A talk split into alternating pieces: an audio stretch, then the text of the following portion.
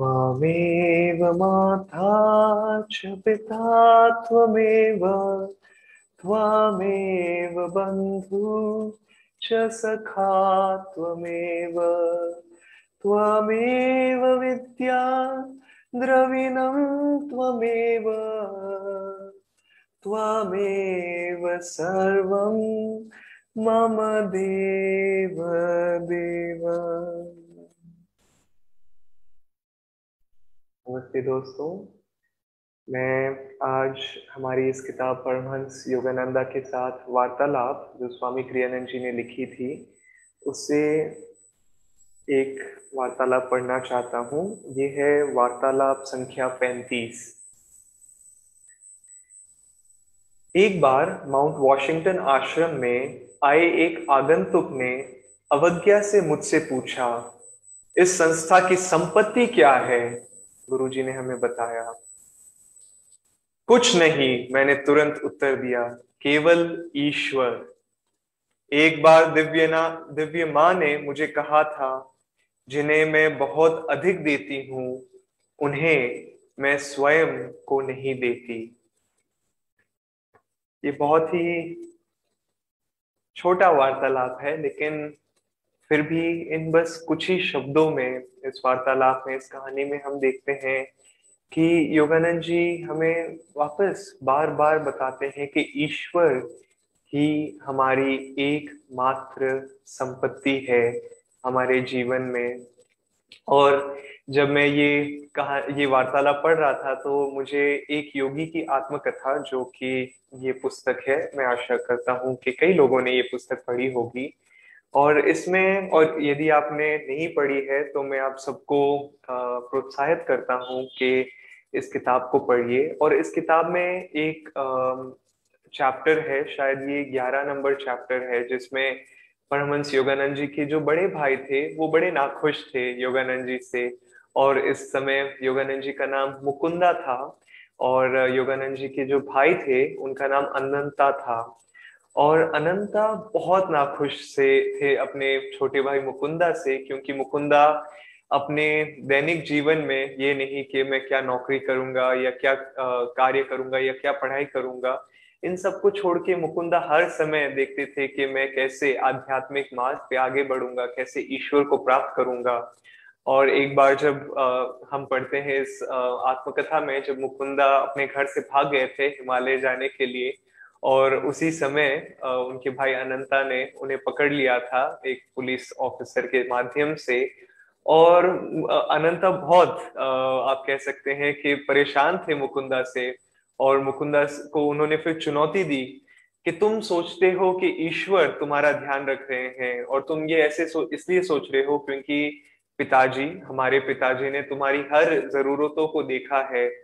क्यों ना एक बार तुम दिखाओ कि यदि तुम ईश्वर के कृपा से, पूरी तरह सिर्फ ईश्वर की कृपा से अपनी देखभाल रख सकते हो और बिना जो पिताजी और मेरे दिए हुए पैसे के तुम अपना ध्यान रख सको। और ये बहुत ही खूबसूरत कहानी है। आप इसको, जैसे कि मैं कह रहा था, इस किताब में पढ़ सकते हैं, लेकिन मैं इसको शॉर्ट में बताऊंगा कि अनंता ने चुनौती दी मुकुंदा को और कहा मुकुंदा को कि तुम अपने मित्र के साथ में, ये आगरा में बात हो रही थी इनकी, और उन्होंने कहा तुम अपने मित्र के साथ में वृंदावन जाओ और वृंदावन के टिकट के पैसे मैं तुम्हें दूंगा, लेकिन टिकट के पैसे नहीं, टिकट लेके दूंगा मैं तुम्हें, लेकिन एक बार जब तुम वृंदावन पहुंच जाओ तुम्हारे पास एक फूटी कौड़ी नहीं रहेगी। तुम्हें अपना ध्यान रखना है, मतलब तुम्हें खाना पीना अपना खुद ही देखना है, और यही नहीं, तुम्हें वापस अपने आप आना है। मैं तुम्हें कोई राशि नहीं दूंगा, तुम्हें अपने आप वृंदावन से यहाँ आना है मेरे पास वापस आगरा में। और यदि ये तुम कर सको, यानी तुम अपनी देखभाल रख सको, अपने खाने पीने का ध्यान रख सको और तुम वापस आ सको बिना मेरे किसी पैसे दिए हुए, तो मैं मान जाऊंगा कि ईश्वर सचमुच हकीकत है, ईश्वर उपस्थित है और वो एक हकीकत है। और यही नहीं, मैं तुम्हें अपने गुरु के रूप में स्वीकार करूंगा और जो भी तुम मुझे सिखाओगे उसका मैं पालन करूंगा। लेकिन उन्होंने कहा था मुकुंदा को कि मैं तुम्हारे साथ तुम्हारे एक मित्र को भेज रहा हूं ताकि ये तुम पे ध्यान रख सके। और तुम्हें किसी को भी इस बारे में नहीं बताना है कि मैंने तुम्हें ये चुनौती दी है, ये मेरी एक शर्त है। और योगानंद जी ने बोला हाँ क्यों नहीं। लेकिन योगानंद जी के साथ जो मित्र थे, मुकुंदा के जो मित्र थे, वो थोड़े डर गए थे। उन्होंने बोला क्यों ना आप अनंता को कहा कि आप थोड़ा बहुत इमरजेंसी के लिए मुझे थोड़े पैसे दे दीजिए अगर कुछ ना हो सके तो। और योगानंद जी ने बोला कि नहीं मुझे कुछ नहीं चाहिए, मैं ईश्वर की कृपा से वापस आऊंगा और इस चुनौती को स्वीकार करता हूँ। और जब ये ट्रेन में बैठे मुकुंदा और उनके मित्र, उस समय कुछ व्यक्ति थे जो उनसे वार्तालाप करना चाहते थे, उनसे बात करना चाहते थे, लेकिन मुकुंदा ने किसी भी प्रकार का इंटरेस्ट नहीं दिखाया।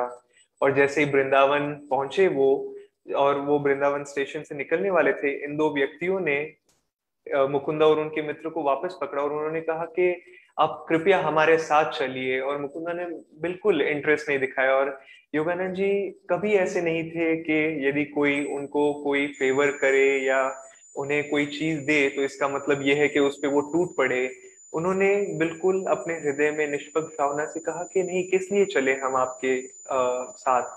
तो इन दो व्यक्तियों ने अपनी कहानी सुनाई कि एक महारानी थी जो दो राजकुमारों के लिए भोजन उन्होंने तैयार किया था, लेकिन ये दो राजकुमार आ नहीं सके। और महारानी चाहती नहीं थी कि उनका जो भोजन है, जो उन्हें पकवान बनाए हैं, वो व्यर्थ जाए। तो इसीलिए इन व्यक्तियों ने कहा कि कृपया आप हमारे साथ आके भोजन लीजिए। और इस समय आप सोच सकते हैं मुकुंदा के मित्र का चेहरा कैसे रहा होगा। और यही नहीं, उन्हें सिर्फ भोजन ही नहीं मिला बल्कि राजकुमारों का भोजन, राजभोजन प्राप्त हुआ और भर पेट इन्होंने खाना खाया। लेकिन उन्होंने, ये तो दोपहर की बात है, और खाना खा के फिर इन दो व्यक्तियों ने इन्हें छोड़ दिया। और योगानंद जी ने एक शब्द नहीं बोला अपने भाई की इस शर्त के बारे में। और जैसे ही बीच चौराहे में मुकुंदा और उनके जो मित्र थे वो कड़ी धूप में खड़े थे, और तुरंत इस मित्र ने कहा कि वो संयोग था और संजोग की बात थी कि हमें वो भोजन मिला, प्राप्त हुआ। कोई ईश्वर नहीं है, हम भूखे मरने वाले हैं, हम कभी वापस नहीं जा पाएंगे आगरा। और योगानंद जी ने कहा, मुकुंदा ने कहा कि कितनी बार जैसे ही हमारा पेट भर जाता है हम ईश्वर को पूरी तरह भूल जाते हैं। क्या तुम भूल गए कि बस कुछ ही देर पहले ईश्वर ने एक चमत्कार के रूप में हमें भोजन प्रदान किया, और अब सब कुछ भूल के तुम बस इस बात को याद रख रहे हो कि हमारे साथ कुछ नहीं होने वाला है और हम भूखे रहने वाले हैं। कितनी बुरी बात है कि हम ईश्वर को इस प्रकार भूल जाते हैं। और क्या ये हकीकत नहीं है दोस्तों कि काफी बार हम अपने जीवन में, कि जब सब कुछ ठीक चल रहा होता है तो हाँ ठीक है ईश्वर है, लेकिन जैसे एक छोटी सी कठिनाई आई नहीं, एक चुनौती आई नहीं, और मैंने काफी बार अपने जीवन में सोचा है, ये देखा है, और मैं ईश्वर को बोलता रहता हूँ कि हे ईश्वर आप कहाँ चले गए, आप तो गायब भी हो गए। लेकिन ईश्वर है, वो कभी कभार हमसे जरा सा छिपे हुए हैं, और वो देखना चाहते हैं कि क्या तुम अभी भी मुझसे प्रेम करते हो, क्या तुम अब भी मानते हो कि मैं ही तुम्हारी संपत्ति हूँ। और फिर बाद में एक व्यक्ति आया अपने घोड़े के साथ में, शायद अपने सवारी लेने के लिए, वो इसका व्यक्ति का शायद कार्य था कि ये लोगों को अलग अलग जगहों पे सवारी देता था। लेकिन खैर ये आया योगानंद जी के पास में और उसने कहा कि आप कृपया मेरे इस वाहन में बैठे। और योगानंद जी ने कहा कि नहीं। और इस व्यक्ति ने कहा कि क्या आप मेरा बहिष्कार कर रहे हैं, क्या आप मुझे अपने से दूर कर रहे हैं। और जैसे ही मुकुंदा ने ये शब्द सुने उसने बोला कि क्या बात है, तुम ऐसे क्यों बात कर रहे हो। तब इस व्यक्ति ने कहा कि कल रात मेरे स्वप्न में भगवान श्री कृष्ण आए थे और भगवान श्री कृष्ण ने मेरा मार्गदर्शन किया और मुझे आपकी ओर दर्शाया, और उन्होंने आपकी ओर दिशा दिखाई, मार्गदर्शन किया, और उन्होंने कहा कि यही तुम्हारे गुरु है। और उन्होंने मुझे कहा कि मैं आपसे यहाँ आके मिलूं और आपकी देखभाल करूं। और योगानंद जी ने बोला कि ठीक है हम तुम्हारे साथ चलेंगे। और फिर इस व्यक्ति ने मैं इस व्यक्ति का नाम भूल गया, इस व्यक्ति का नाम कई वर्ष बाद में इस व्यक्ति के बारे में स्वामी क्रियानंद जी ने योगानंद जी से पूछा था, लेकिन शायद मैं आगे वापस इस व्यक्ति का नाम यदि याद आया तो मैं बोलूंगा। लेकिन इस व्यक्ति ने, इस चालक ने अलग अलग जगहों पे योगानंद जी का और उनके मित्र का अलग अलग जगहों पे उनकी तीर्थ यात्रा करवाई, उन्हें घुमाया फिराया वृंदावन में, उन्हें खिलाया पिलाया, और फिर जैसे ही समय आया आगरा जाने का, वापस दिन के अंत में योगानंद जी ने कुछ नहीं कहा, लेकिन इस व्यक्ति ने योगानंद जी को कुछ पैसे दिए और उन्हें कुछ मिठाइयाँ दी और स्टेशन तक लेके गया, क्योंकि योगानंद जी से पूछा था उसने कि कहाँ लेके जाऊं, और योगानंद जी ने बोला कि हमें स्टेशन ड्रॉप कर दीजिए। और स्टेशन पे योगानंद जी ने इस व्यक्ति को क्रिया योग की दीक्षा दी। और हम क्रिया योग की दीक्षा ऐसे नहीं देते हैं, लेकिन क्योंकि ये एक एक्सेप्शनल कहानी थी और योगानंद जी तुरंत जानते थे कि ये व्यक्ति तैयार है दीक्षा के लिए, तो उधर स्टेशन पर ही एक कोने में योगानंद जी ने इस व्यक्ति को दीक्षा दी और फिर वापस चले गए। और जैसे ही पहुंचे योगानंद जी आगरा, और उन्होंने कुछ पैसे रखे, मिठाइयाँ रखी, अपने भाई अनंता के घर पे जैसे ही पहुंचे और उधर मेज पे उन्होंने ये सब चीजें रखी, तो अनंता ने मान लिया कि हाँ, ईश्वर है और ईश्वर ही वो है जो हम सबका ध्यान रखते हैं।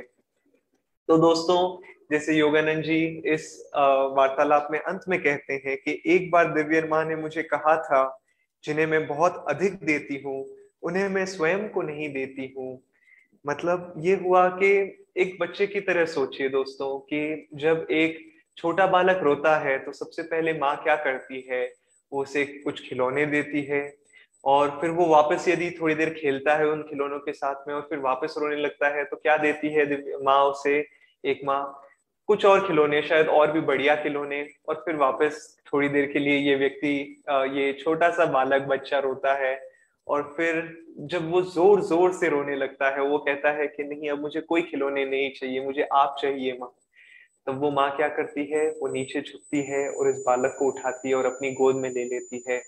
तो उसी प्रकार दोस्तों के शुरुआत में यदि हम थोड़ी देर रोते हैं ईश्वर के लिए, पिता परमेश्वर के लिए, दिव्य माँ के लिए, अपने गुरु के लिए, तो गुरु शायद शुरुआत में कुछ खिलौने दे देते हैं, कुछ शायद अनुभव भी दे दे, और हम उसमें यदि संतुष्ट हो जाते हैं तो हम ईश्वर को भूल जाते हैं और ईश्वर चले जाते हैं। लेकिन यदि हम जोर जोर से रोते हैं और कहते हैं कि ईश्वर मुझे कुछ भी नहीं चाहिए, मुझे सिर्फ आप की आवश्यकता है, तब ईश्वर स्वयं अपने दोनों हाथ नीचे लेके आते हैं और हमें अपनी गोद में ले लेते हैं। और दोस्तों, जब योगानंद जी ने इस वार्तालाप में कहा कि सिर्फ ईश्वर ही उनकी संपत्ति थी, वो ये नहीं कह रहे थे कि आराम से कुर्सी में सहारा लेके बैठ जाओ, किसी कार्य की करने की आवश्यकता नहीं है, अपने पाँव को उठा के मेज पे रखो, आराम करो, कुछ कार्य की आवश्यकता नहीं, बस ईश्वर का नाम लो और अपने आप सब कुछ आ जाएगा। योगानंद जी ने कभी ऐसी सीख नहीं दी थी और उन्होंने अपना जीवन भी इस प्रकार नहीं जिया था। जब योगानंद जी अपने गुरु और बाबा जी के कहने पे अमेरिका गए थे और क्रिया योग का प्रचार करने गए थे, उस समय योग का नाम तक लोग नहीं जानते थे, योग क्या होता है वो तक नहीं जानते थे, और उन्होंने उन्हें बहुत मेहनत करनी पड़ी। और ऐसा नहीं था कि जैसे हमारे भारत में होता है कि लोग गुरु दक्षिणा देते हैं और लोग अपने गुरु का की देखरेख रखते हैं, उनके जो कार्य है उनका ध्यान रखते हैं। उस प्रकार उस समय अमेरिका में ऐसी, आप कह सकते हैं कि ऐसी शिक्षा नहीं थी और लोग जानते भी नहीं थे कि इस प्रकार का कल्चर हुआ करता है। तो योगानंद जी को बहुत मेहनत करनी पड़ी। योगानंद जी कहते हैं कि उन शुरुआती सालों में उन्हें 18-18 घंटों तक सीधा काम करने की आवश्यकता होती थी और कभी कभार तो भोजन करने के लिए भी समय नहीं रहता था। और योगानंद जी को उस चीज की आवश्यकता नहीं थी, इतनी मेहनत करने की आवश्यकता नहीं थी, वो तो ईश्वर के साथ एक थे। जैसे उन्होंने बाद में अपने शिष्यों के कहा था कि वो अवतार के रूप में पैदा हुए थे, कि पहले से ही वो ईश्वर के साथ एक लीन थे और ईश्वर के संदेश को लेने के लिए आए थे वो, और बाबा जी के इस क्रिया योग की शिक्षाओं को सिखाने के लिए आए थे। तो उन्हें इतनी मेहनत करने की आवश्यकता नहीं थी, वो तो लोगों की सेवा करने के लिए आए थे और यदि वो चाहते तो अपनी पीठ इस कार्य से फेर सकते थे। और वो कहते कि मैं तो ईश्वर के साथ हूँ, मुझे मेहनत करने की आवश्यकता नहीं है। लेकिन उन्होंने क्यों इतनी मेहनत की? और वो चाहते तो ये भी कह सकते थे कि हे ईश्वर, मेरी इन सारी कार्य में मेरी मदद करो, मुझे इस धन की आवश्यकता है, मुझे इस बिल्डिंग की आवश्यकता है। नहीं, उन्होंने मेहनत की। क्यों?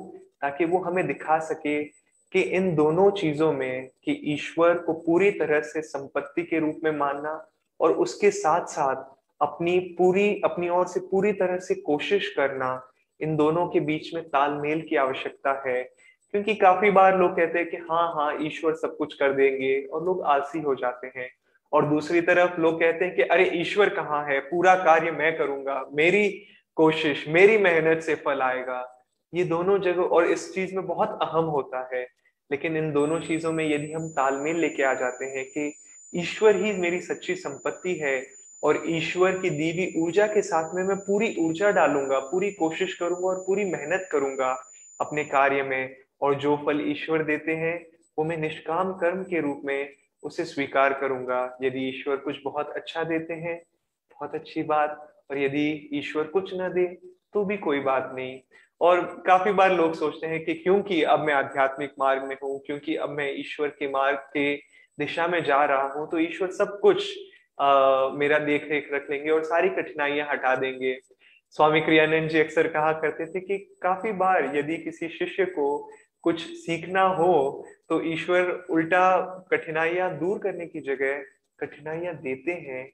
इसीलिए नहीं कि ईश्वर निर्दय है, लेकिन इसीलिए क्योंकि ये कठिनाइयां हमारे जीवन में आशीर्वाद के रूप में आती है, कि ये कठिनाइयां काफी बार हमें सिखाती है कि हाँ, सब कुछ ईश्वर ही तो है, और हाँ, मुझे प्रैक्टिकल होने की आवश्यकता है, मुझे अपनी जिम्मेदारियां निभानी है, लेकिन निष्काम कर्म के रूप में, कि ये जो भी सारी जिम्मेदारियां हैं वो ईश्वर ने मुझे दी है और ईश्वर के ही प्रेम में मैं इन जिम्मेदारियों को निभा रहा हूँ।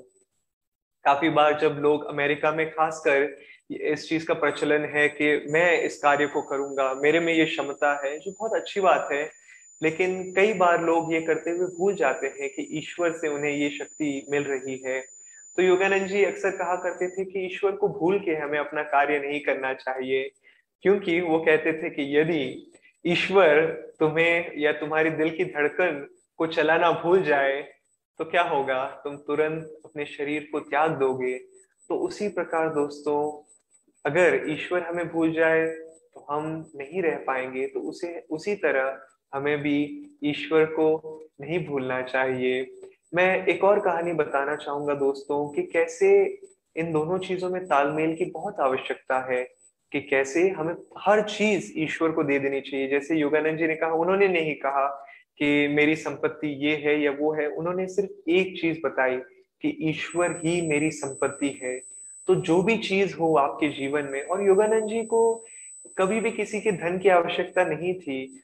अगर उन्होंने किसी से कहा कि मेरे कार्य में क्या तुम मेरे गुरु के इस कार्य को यदि तुम सहयोग करना चाहोगे, तो उन्होंने इस प्रकार देखा कि सामने वाले व्यक्ति को क्या अच्छे कर्म मिलेंगे, और क्या यह हकीकत नहीं है जब एक बड़े गुरु, जब एक सच्चे गुरु, और खासकर योगानंद जी और इस आध्यात्मिक परंपरा में जो महान गुरु हैं, जब उनका कार्य की सहायता जब लोग करते हैं तब उन्हें अच्छे कर्म मिलते हैं। और इस स्थिति में योगानंद जी ने अन्य लोगों से आप कह सकते हैं कि संयोग और उनसे जो भी सहायता मिली उसे स्वीकार की। लेकिन जब लोग सोचते थे कि अच्छा, मैंने अब योगानंद को सहायता दी है, तो इसका मतलब ये है कि वो मुझे एक प्रकार से ट्रीट करेंगे कि मैं स्पेशल हूँ, मैं विशेष हूँ उनके लिए। योगानंद जी के लिए सब सम्मान थे, चाहे कोई बहुत अमीर हो तो भी कोई फर्क नहीं पड़ता है। और यदि किसी शिष्य के पास में कुछ भी नहीं हो, लेकिन सिर्फ अपने हृदय में ईश्वर के प्रति भक्ति हो, तो जो कहानी मैं बताना चाहता था दोस्तों, ये स्वामी क्रियानंद जी के जीवन में है। और जैसे कि मैं कह रहा था कि ऐसा नहीं है कि ईश्वर हमारे जीवन से सारी कठिनाइयां हटा देते हैं। तो स्वामी क्रियानंद जी के जीवन में ये हुआ था कि जब योगानंद जी ने अपना शरीर त्याग दिया, और फिर उसके बाद में स्वामी क्रियानंद जी को उन्होंने एक प्रकार से ये जिम्मेदारी सौंपी थी कि उनकी शिक्षाओं का प्रचार करें हर पूरे विश्व में, और खासकर अमेरिका और इंडिया में। तो अमेरिका में शुरुआती सालों में स्वामी क्रियानंद जी हर एक शहर में हर दिन ट्रैवल करते थे, कि हर रात को वो एक अलग शहर में रहा करते थे। वो एक समय इतने थक गए थे कि अपने शरीर को एक जगह से दूसरी जगह पे लेके नहीं जा पाते थे, और ये सब किस लिए? क्योंकि वो अपने गुरु के कार्य को का प्रचार करना चाहते थे, और उसके लिए उन्हें संपत्ति की भी आवश्यकता थी, धन की भी आवश्यकता थी, लेकिन वो उनके पास नहीं था। तो उन्होंने हर शहर जाके इन शिक्षाओं का प्रचार किया। और स्वामी जी ने कई बार पूछा अपने हृदय में कि हे ईश्वर, हे गुरु, आप ये चीजें क्यों दे रहे हो? मुझे तो पैसे की आवश्यकता भी नहीं है, मुझे तो धन भी नहीं चाहिए, मुझे तो धन पसंद भी नहीं है, तो आप मुझसे ये क्यों करवा रहे हैं? और कई साल बाद में जब स्वामी क्रियानंद जी ने वो सारी ऊर्जा डाली जो उनके गुरु ने उन्हें डालने के लिए कही थी, उन्होंने पाया कि वो सारा कार्य वो धन के लिए नहीं कर रहे थे, वो धन के लिए उनके गुरु नहीं करवा रहे थे, वो सारा कार्य योगानंद जी क्रियानंद जी से इसलिए करवा रहे थे ताकि उनमें उनके बाद में उनके अंतिम जीवन में खासकर, और जैसे जैसे वो अपने जीवन में आगे बढ़ते जाए, तो उनमें एक शक्ति आए कि जब जब जिस कार्य को करने की आवश्यकता हो, स्वामी क्रियानंद जी वो कर पाते थे बिना किसी कठिनाई के। तो दोस्तों, जब आप देखो कि आपके जीवन में किसी प्रकार की कठिनाई आ रही है, तो देखिए कि वो ईश्वर के द्वारा आ रही है, ताकि जब उस कठिनाई को आप पार कर लेंगे तो आपके जीवन में वो शक्ति आएगी, और उस शक्ति को आप पूरी तरह से अपने बाकी के जीवन में उस शक्ति का प्रयोग कर पाओगे। और जैसे जैसे, मैं ये नहीं कह रहा हूँ कि आज ही हम सब कुछ छोड़ दें और कह दें कि हाँ, ईश्वर ही मेरी सच्ची संपत्ति है, लेकिन एक कदम लीजिए और देखिए कि मैं इस जगह पे कोशिश करूंगा कि ईश्वर ही मेरी सच्ची संपत्ति है, और वहां फिर आपको एक अनुभव होगा, और उस अनुभव से जो शक्ति मिलेगी, उस शक्ति के द्वारा अपना अगला कदम लीजिए, और एक कदम के बाद एक कदम, जैसे जैसे आप अपने कदम ईश्वर की ओर बढ़ाते जाएंगे। दोस्तों, ईश्वर, मैं अक्सर कहता हूं कि 10 या 100 कदम आपकी ओर बढ़ाएंगे। तो मैं आशा करता हूं कि इस कहानी से और इन शब्दों से, योगानंद जी के शब्दों से, हम प्रेरणा ले सकें और अपने जीवन में ईश्वर को उनका स्थान दे सके, जो है कि वो हमारी सच्ची संपत्ति है हमारे जीवन में। धन्यवाद।